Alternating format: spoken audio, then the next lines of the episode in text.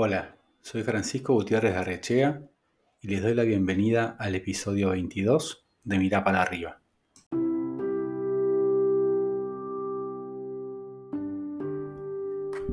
Imagina un gráfico cuyo eje vertical mide la calidad de un diseño y en su eje horizontal el tiempo necesario para conseguirla.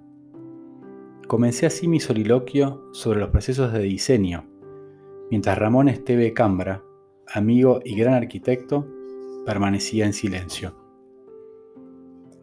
Al inicio del proceso, cada unidad de calidad requiere solo algunas fracciones de unidades de tiempo, y la curva adquiere un aspecto vertical, digamos eficiente.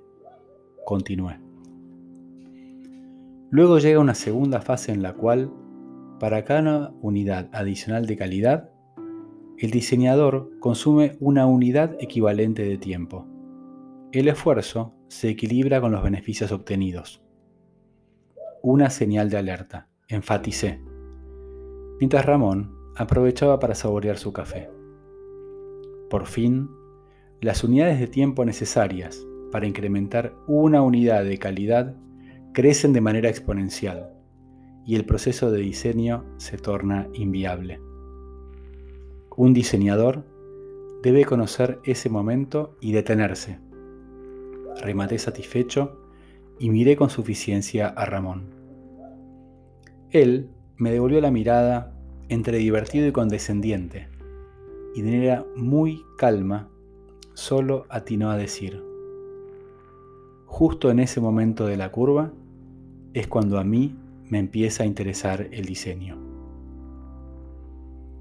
Conozco a Ramón desde hace 15 años y cada vez que nos vemos, casi sin programarlo, terminamos hablando de hospitalidad, diseño y personas. Tres temas recurrentes en este podcast, tres temas que nos apasionan y sobre los que de alguna manera hemos inventado nuestra amistad. Bueno, nos acompaña hoy Ramón Esteve Cambra, fundador y director de Ramón Esteve Estudio de Arquitectura.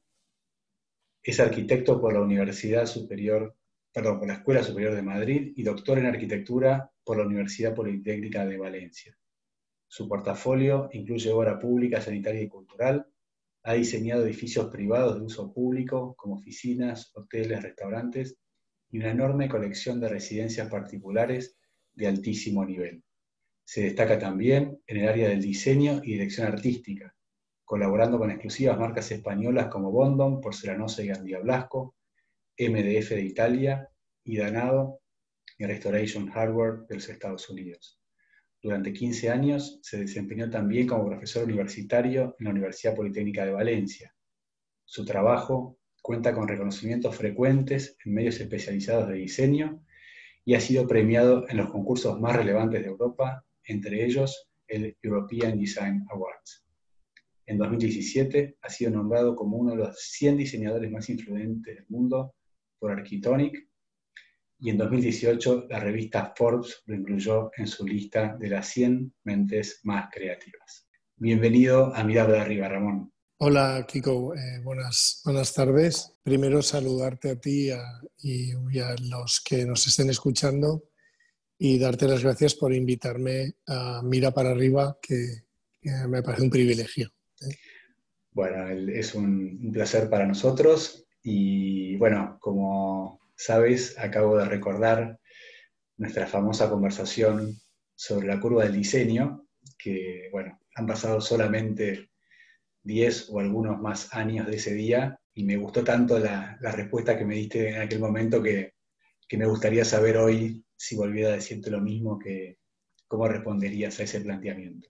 Pues eh, no, yo realmente, eh, eh, realmente lo pienso porque yo, creo que, que esto, ¿no? que, que, una cosa es la, la utilidad que pueda tener algo, la eficiencia, y otra cosa es la intensidad y la emoción. Entonces, cuando te metes dentro del mundo de la emoción, del mundo del arte, del mundo de las ideas, eh, eh, estamos hablando siempre de, la excelencia, con lo cual la excelencia eh, aparece, digamos, a partir del estándar. el estándar, el estándar lo puedes cortar, es un corte de calidad que según en qué entorno es uno u otro. Yo creo que, como te digo, el arte tiene que ver con la excelencia, entonces empieza cuando los demás se cansan. ¿No? yo creo que, las cosas interesantes en este mundo empiezan siempre así, ¿no? cuando, los, cuando la mayoría dice que está bien, es el punto de partida para hacer algo realmente que, trascienda de sí mismo. Y, en este sentido sigo pensando lo mismo. ¿eh? Yo quiero que, las cosas que tienen interés siempre están, están por ahí, ¿no? están en ese, en, como en la Fórmula 1, esas décimas de segundo que te hacen llegar primero, esas últimas décimas de segundo, eh, eh, hablando con el mismo lenguaje, ¿no? cogiendo el mismo modelo tuyo de las curvas, posiblemente para llegar a esas últimas décimas cuesta más que todo el resto del camino. O sea, todo primer, el primer tramo de la curva de esfuerzo posiblemente eh, eh, eh, cuesta lo mismo proporcionalmente, solo conseguir unas décimas, ¿no? unas centésimas de segundo. Yo creo que lo que hace que algo brille, ¿no? que algo sea especial, que algo emocione y, trascienda de lo material que se trata de esto, ¿no? lo que tiene que ver con el arte, en concreto de la arquitectura, tiene que ver con, con ese punto de más al que, al que cuesta mucho llegar.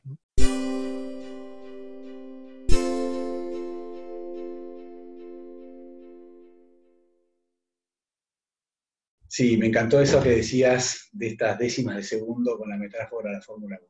Así que veo que no solamente mantienes lo que decías hace 10 años, sino que has encontrado mejores maneras que yo de, explicarlos. Eh, resulta difícil encontrar algún área del diseño en la que no hayas incursionado. Y en una obra tan, tan diversa y tan rica, eh, me interesa que nos cuentes cómo consigues transmitir tu ADN proyectual, tu modo de hacer en cada uno de los desafíos que, acometes. yo creo que esto, eh, cada vez más, el, diseño, todo lo que rodea el diseño, es una forma de ver la vida, una forma de enfrentarse a la vida y una forma de enfrentarse y de resolver los problemas. Y eso, cuando, cuando he sido docente, ¿no? Eh, se, lo, explicaba a los alumnos como, como esto, como tú generas unas herramientas y una forma de gestionar esas herramientas para llegar a algo y eh, de repente suceden cosas, ¿no? con, esa actitud, con esas herramientas, con, esa, con esas, estrategias llegas, llegas a resultados.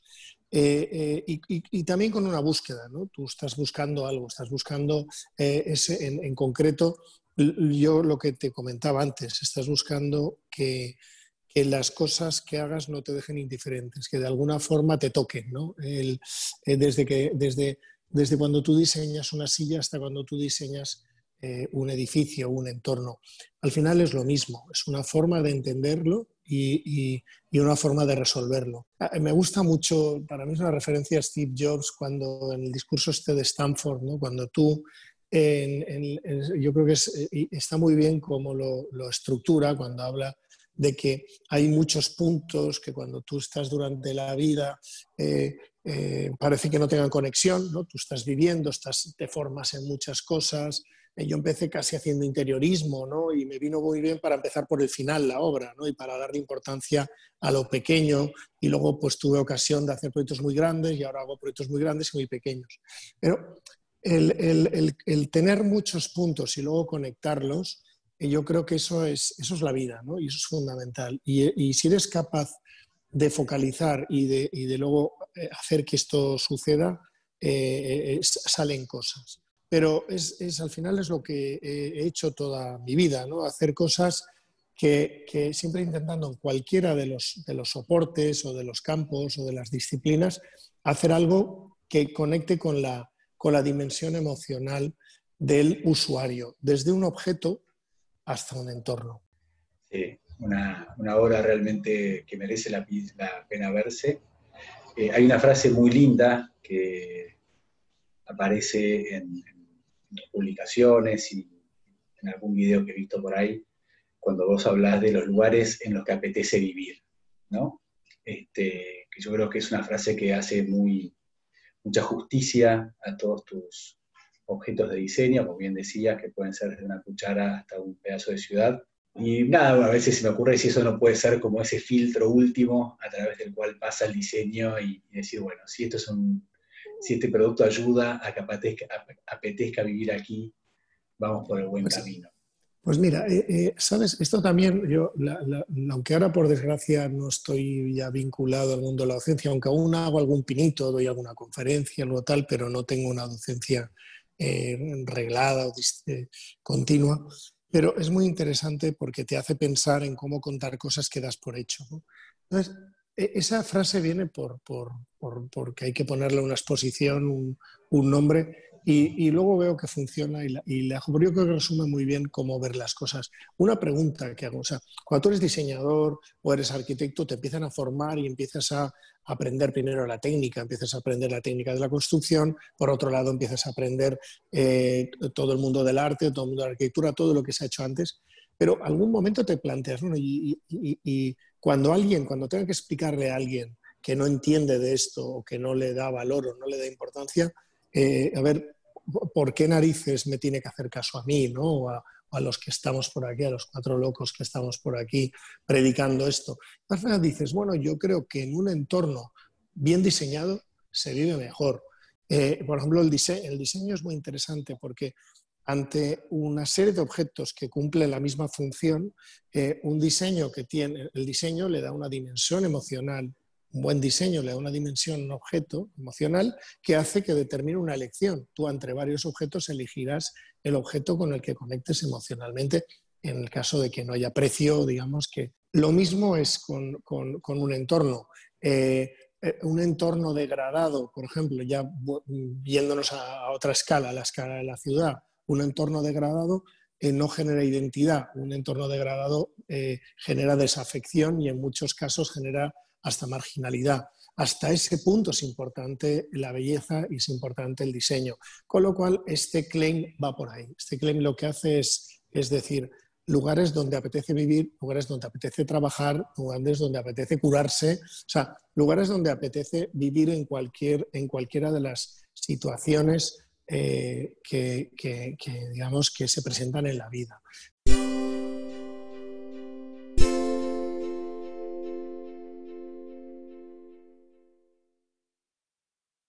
En el caso de, tu persona, digamos que conectas esta, la escala urbana con el diseño, con la arquitectura, incluso en alguna has incursionado también en marketing, desarrollo de marcas. Eh, yo creo que tu persona sigue siendo un factor determinante en la relación con los clientes. Y bueno, ¿y cómo haces para que ese mismo ADN tuyo luego irradie tu oficina, tu sello y que pueda de alguna manera transformarse en la marca Ramón Esteve más allá de Ramón Esteve persona. Bueno, me has hecho muchas preguntas en una. ¿eh? Voy a ver cómo si te respondo las dos o tres. Que, hay. Así hablo, yo muy poco y vos mucho, que es la idea. bueno, eh, la primera de las preguntas es eh, la, la complicidad o la conexión con el cliente sin conexión con el cliente, eh, con mucho tiempo, con mucha energía, he llegado a conseguir hacer obras que, yo creo que, están en, el estándar mío, ¿vale? Vamos a dejarlo ahí. Pero las obras brillantes, si es que tengo alguna, pero las que digamos que más puedan haber destacado y con las que me identifico, ha habido complicidad con el cliente. O bien positiva, en el sentido de que aporta. Cuando tú discutes y el cliente insiste en ponerlo, obviamente la obra pierde fuerza. Entonces, la holística se pierde. ¿eh? La holística es que la suma de las partes individuales es menor que, la, que el conjunto. Entonces, por un lado, eso, el cliente es fundamental. un buen cliente es fundamental. ¿Por qué? Porque también en el diseño, en la arquitectura, un pintor, un escultor, puede pintar e interactuar directamente con la obra. Un pintor coge una brocha y sabes que Cézanne, por ejemplo, no vendía los cuadros porque no lo necesitaba y pintó hizo lo, que le dio la gana, experimentó y luego pues, ha sido uno de los padres del movimiento moderno, o sea, los antecedentes del movimiento moderno, pero porque tuvo esa libertad. Pero un arquitecto puede especular, pero no, la arquitectura no es el papel, la arquitectura es, la obra. Entonces, el arquitecto y el diseñador también, porque si tiene que hacer una pieza que se tiene que producir en serie, tiene que pasar también por, un, por ese filtro, tiene que tener empatía. ¿Por qué? Porque él pone las ideas, pero los medios tanto materiales como ejecución, como los recursos económicos, los ponen otras personas. Entonces, hay dos factores muy importantes. El que ejecuta, que también tienes que saber hacerle formar parte de un equipo. La arquitectura en concreto, la arquitectura es una obra coral, es una obra coral en la que tú diriges un coro. Y luego, el otro importante, obviamente, es el que pone los medios y los recursos. Eh, la siguiente es, ¿cómo consigues que esto suceda y que lo transmitas? Bueno, de momento yo sigo estando muy encima de los proyectos, pero es verdad que he conseguido generar un equipo de gente pues brillante y que ha comulgado de alguna forma con la forma de ver o con, con, los puntos de vista que pueda tener yo sobre la arquitectura y sobre el diseño y de alguna forma pues, pues las cosas van saliendo. De momento sigo dirigiendo yo, pero yo ya no estoy tan, tan, tan en todo. Sigo estando en la dirección de concepción y en los últimos detalles, pero todo el proceso intermedio es verdad que tengo muchísima ayuda, pero siguen las obras saliendo, yo creo que no están perdiendo intensidad, que sería un poco lo peligroso. También es verdad que cuando yo veo que crezco por encima de, de esa pérdida de control, freno, ¿no? Me gustó mucho esa frase de que uno llega al límite máximo de incompetencia, ¿no? Yo creo que estoy en ese límite máximo de incompetencia y, que, bueno, eh, poco a poco pues voy aprendiendo y voy consiguiendo eh, superarlo. También me, interesa mucho, recién hablaste de, este equipo, de esta segunda línea que has conseguido eh, formar y, desarrollar en el tiempo. Y desde, fuera de, de, la cocina, de lo que es Ramón Esteve, al final uno ve y disfruta diseños que van desde artefactos de iluminación, piezas de mobiliario exclusivos, unas casas particulares increíbles que recomiendo a todo el mundo visitar en tu, web. Bueno, desde luego hoteles que como nos conocimos, edificios públicos de miles de metros cuadrados, etc. Eh, tu equipo eh, se conforma de eh, grupos especializados por tipo de diseño o también has conseguido transmitir esta personalidad medio renacentista que tenés vos, que puede manejar las diferentes escalas con bastante suficiencia y un extraordinario nivel. Eso es bastante complicado y, lo que sí que he hecho al final es hacer como una extensión de, este perfil un poco multidisciplinar en distintos equipos eh, que son bastante flexibles. ¿eh? decir, lo que pasa es que es verdad que hay dos grandes eh, partes, eh, que es la de, en cuanto digamos a lo que es diseño, que es la de diseño industrial, que es un equipo y ahora mismo es hasta una empresa, y lo que es arquitectura. Pero es verdad que los arquitectos tienen un poco mi perfil, ¿no? aunque hay algunos, por ejemplo, hay unos que están especializados más en hospitality, y en tema de sanidad, pero, pero están estamos haciendo un edificio grande de oficinas o un museo y a la vez estamos haciendo una unifamiliar. Y en esto sí que es verdad que dentro de la arquitectura, los arquitectos con los que, con los que cuento y que conforman los directores de equipo del, Ramón Esteve, de mi estudio, tienen también un poco ese perfil eh, no tan especializado, que yo creo que es verdad que es muy rentable, de hecho a veces rentabilizar esa diversidad es muy difícil, pero me parece mucho menos interesante. Me gusta mucho más eh, poder estar haciendo una casa y a la vez estar haciendo unas oficinas y un hospital, porque yo creo que unos beben de otros. ¿eh? Uno se convierte en mucho más pragmático ¿eh? y el otro se convierte en mucho más sensual o más personal y más humano.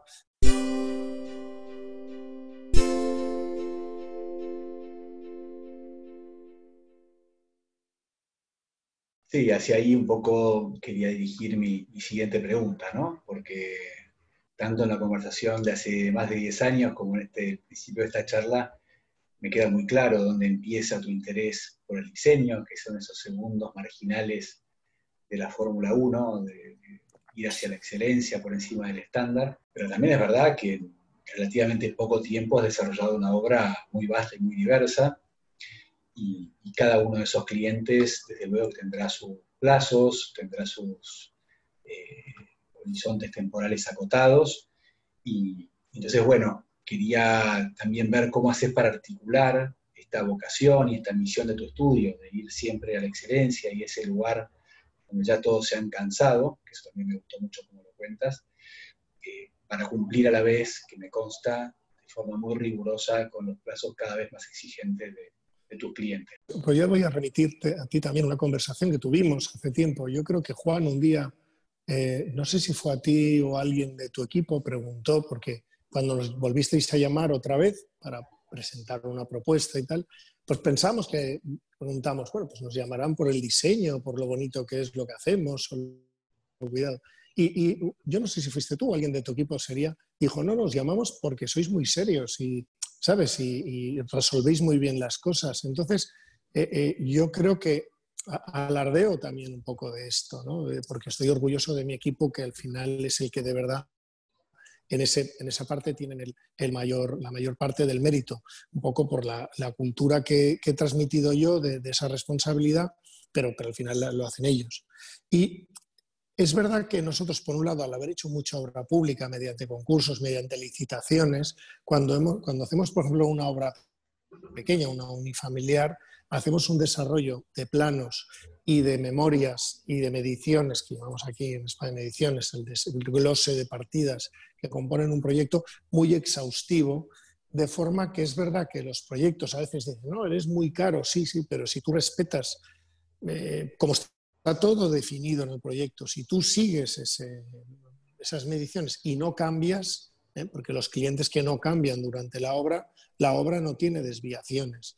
Entonces, eh, es verdad que eh, a la obra yo lo que hago es que intento meter todas las partidas para, cumplir esos plazos y cumplir también esos límites de presupuesto, pero es verdad que hay una aproximación en Zoom y que hay unas distintas etapas y que es verdad que una vez resuelta todas las dimensiones de toda la obra grande, ¿no? esta obra estructural, luego sin, sin desviar dentro de esos límites económicos, incluso de tiempos que te has marcado, ¿eh? tú vas revisando y puliendo ese, ese detalle hasta llegar al zoom del 1-1. Para mí, estos proyectos que dan sorpresas porque tú cuando lo ves desde fuera, ves estas fachadas, estas estructuras volumétricas, y lo ves la luz, ves todo lo que es, y te vas acercando, entras, pero luego ves un detalle, ves cómo se ha, se ha resuelto un encuentro entre un pilar y un pavimento, o simplemente una maneta, un vidrio o una madera y ves que alguien ha pensado en eso y lo ha resuelto de una forma, una forma que no traiciona la concepción, ¿no? porque siempre es, es muy importante en los proyectos que haya una concepción, una idea potente, inicial, y esa ya se vaya materializando y vaya desarrollando. Entonces, esa idea, esa idea que no tiene por qué ser una idea literaria, a veces cuando hablamos del storytelling, ¿no? parece un cuento, bueno, o sea, narrativa puede ser abstracta, pero sí que está, hay una idea que es formal, pero vas acercándote al a, los detalles y está ahí, ¿no? Está contando lo mismo desde, desde el objeto pequeño hasta el grande, ¿no? Como una especie de ADN. Yo creo que una buena obra tiene este ADN, llega hasta este detalle, ¿no? Y, y, para llegar ahí, y no, como tú dices, no parar la obra y no tener un genio loco creando problemas a un tal, pues lo que haces es una, una previsión importante, un esfuerzo de aproximación utilizando todas las herramientas. Ahora trabajamos con todo el tema virtual. el cliente se mete con vídeos y mediante vídeos, 3D, el cliente y tú mismo, ¿no? Estás analizando y estás viendo. Entonces, intentas dibujar todo a un nivel, con el máximo nivel de detalle y luego trasladarlo a esas partidas para poder contratar siempre dentro de unos plazos. Pero normalmente desviaciones solemos tener muy pocas, sí, sí tal. Y los plazos igual plazo con una buena eh, constructora, una buena empresa constructora, que hay muchas y cada vez el nivel es más alto. Eh, si la eliges bien, es fundamental que, sean profesionales y les miramos, averiguamos currículums y vemos obras que tienen hechas antes de, de pedirles oferta, pues las obras salen bien.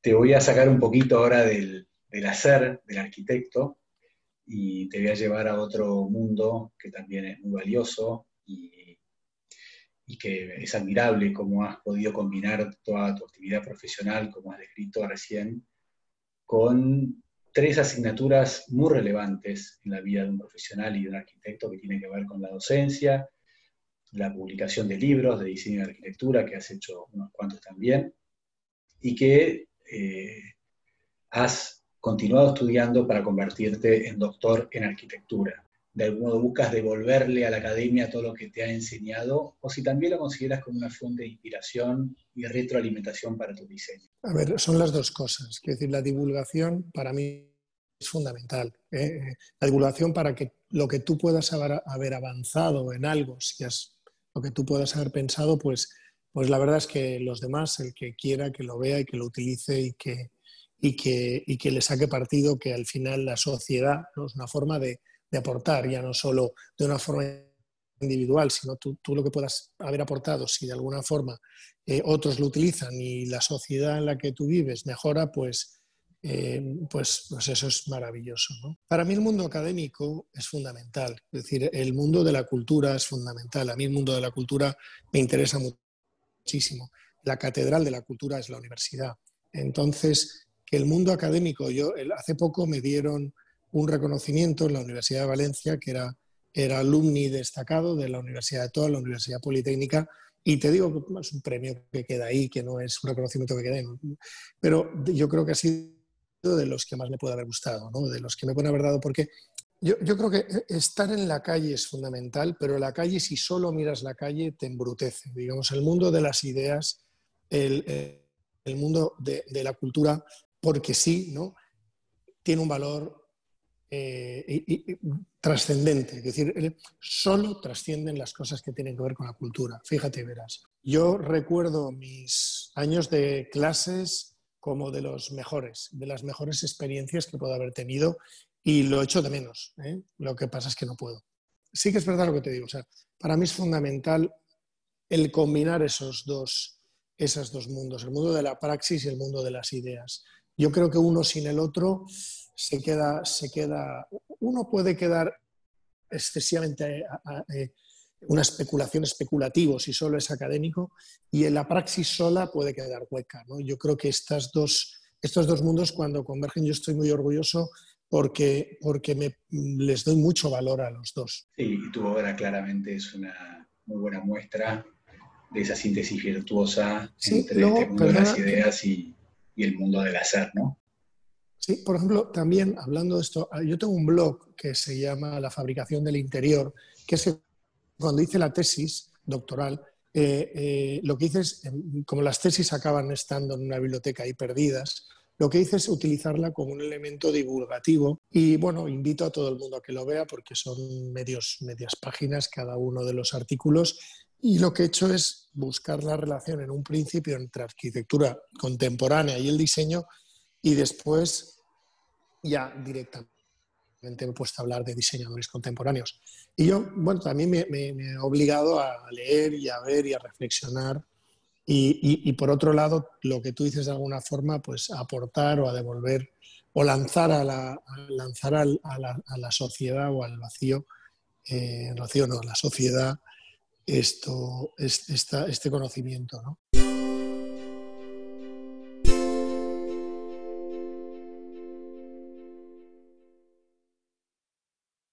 Bueno, por último, Ramón, como siempre nos pasa, nuestras charlas siempre quedan cortas, pero no quiero terminarlas sin una, última pregunta con la que cierro todos los episodios, que vos sabés que este podcast se llama Mirar para arriba. Eh, yo considero que al mirar hacia arriba nos encontramos con personas que inspiran, que señalan el camino que de alguna manera otros eh, queremos recorrer. Así como yo y las personas que escuchan el programa, eh, nos sentimos inspirados por vos y por tu obra eh, me gustaría preguntarte a ti, ¿a quién ves si yo te digo, Ramón, mira para arriba? Pues mira, te voy a decir, una de las cosas que más me gusta es leer biografías. A mí un personaje, porque hay tantos que, según qué momento me lo preguntes te diré uno, pero un personaje que me ha gustado siempre mucho es Steve Jobs, aunque en algunos lo han demonizado en algunos puntos porque iba por delante y era como un elefante en una cacharrería donde entraba, no dejaba nada en pie, pero yo creo que esa, que esa, esa ilusión y ese, ese, eh, esa ilusión por las cosas y ese, ese por, un, por un lado, el, el visualizar las cosas y el emprenderlas para materializarlas es lo que más me interesa de él. Es decir, porque una persona que divaga, aunque sea genial, eh, me interesa menos. ¿eh? No digo no me interesa, me interesa menos.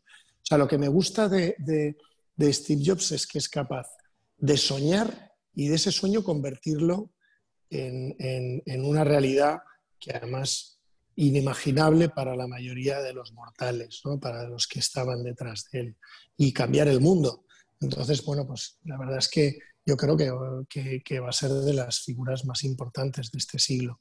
Y, también tiene que ver con el diseño. Él, dentro de su apuesta, lo que hace hacer el flechazo este que tiene con el Jonathan Ive, con, la escuela de Ulm y el Dieter Rams, la inspiración, y, cómo, también convierte una, eh, una, empresa en una cultura, que al final es lo que es. Entonces me parece un personaje interesantísimo. Pero volviendo a lo anterior, y me gusta mucho tu, pregunta, ¿no? y también me gusta muchísimo el título de, tus podcasts, Mira para arriba, porque de la única forma que podemos ir para adelante es mirando, mirando las estrellas ¿no? y mirando para arriba. Bueno, pues muchísimas gracias. ¿eh?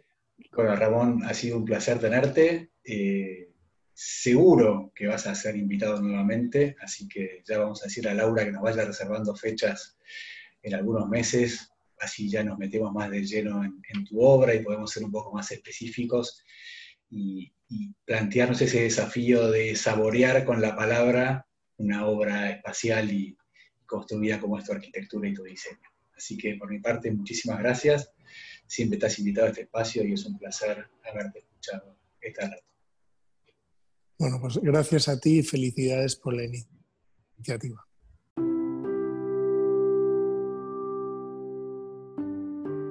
Muy poco para agregar después de esta linda charla con Ramón, con la certeza que no fue la primera y con la tranquilidad de que no será la última.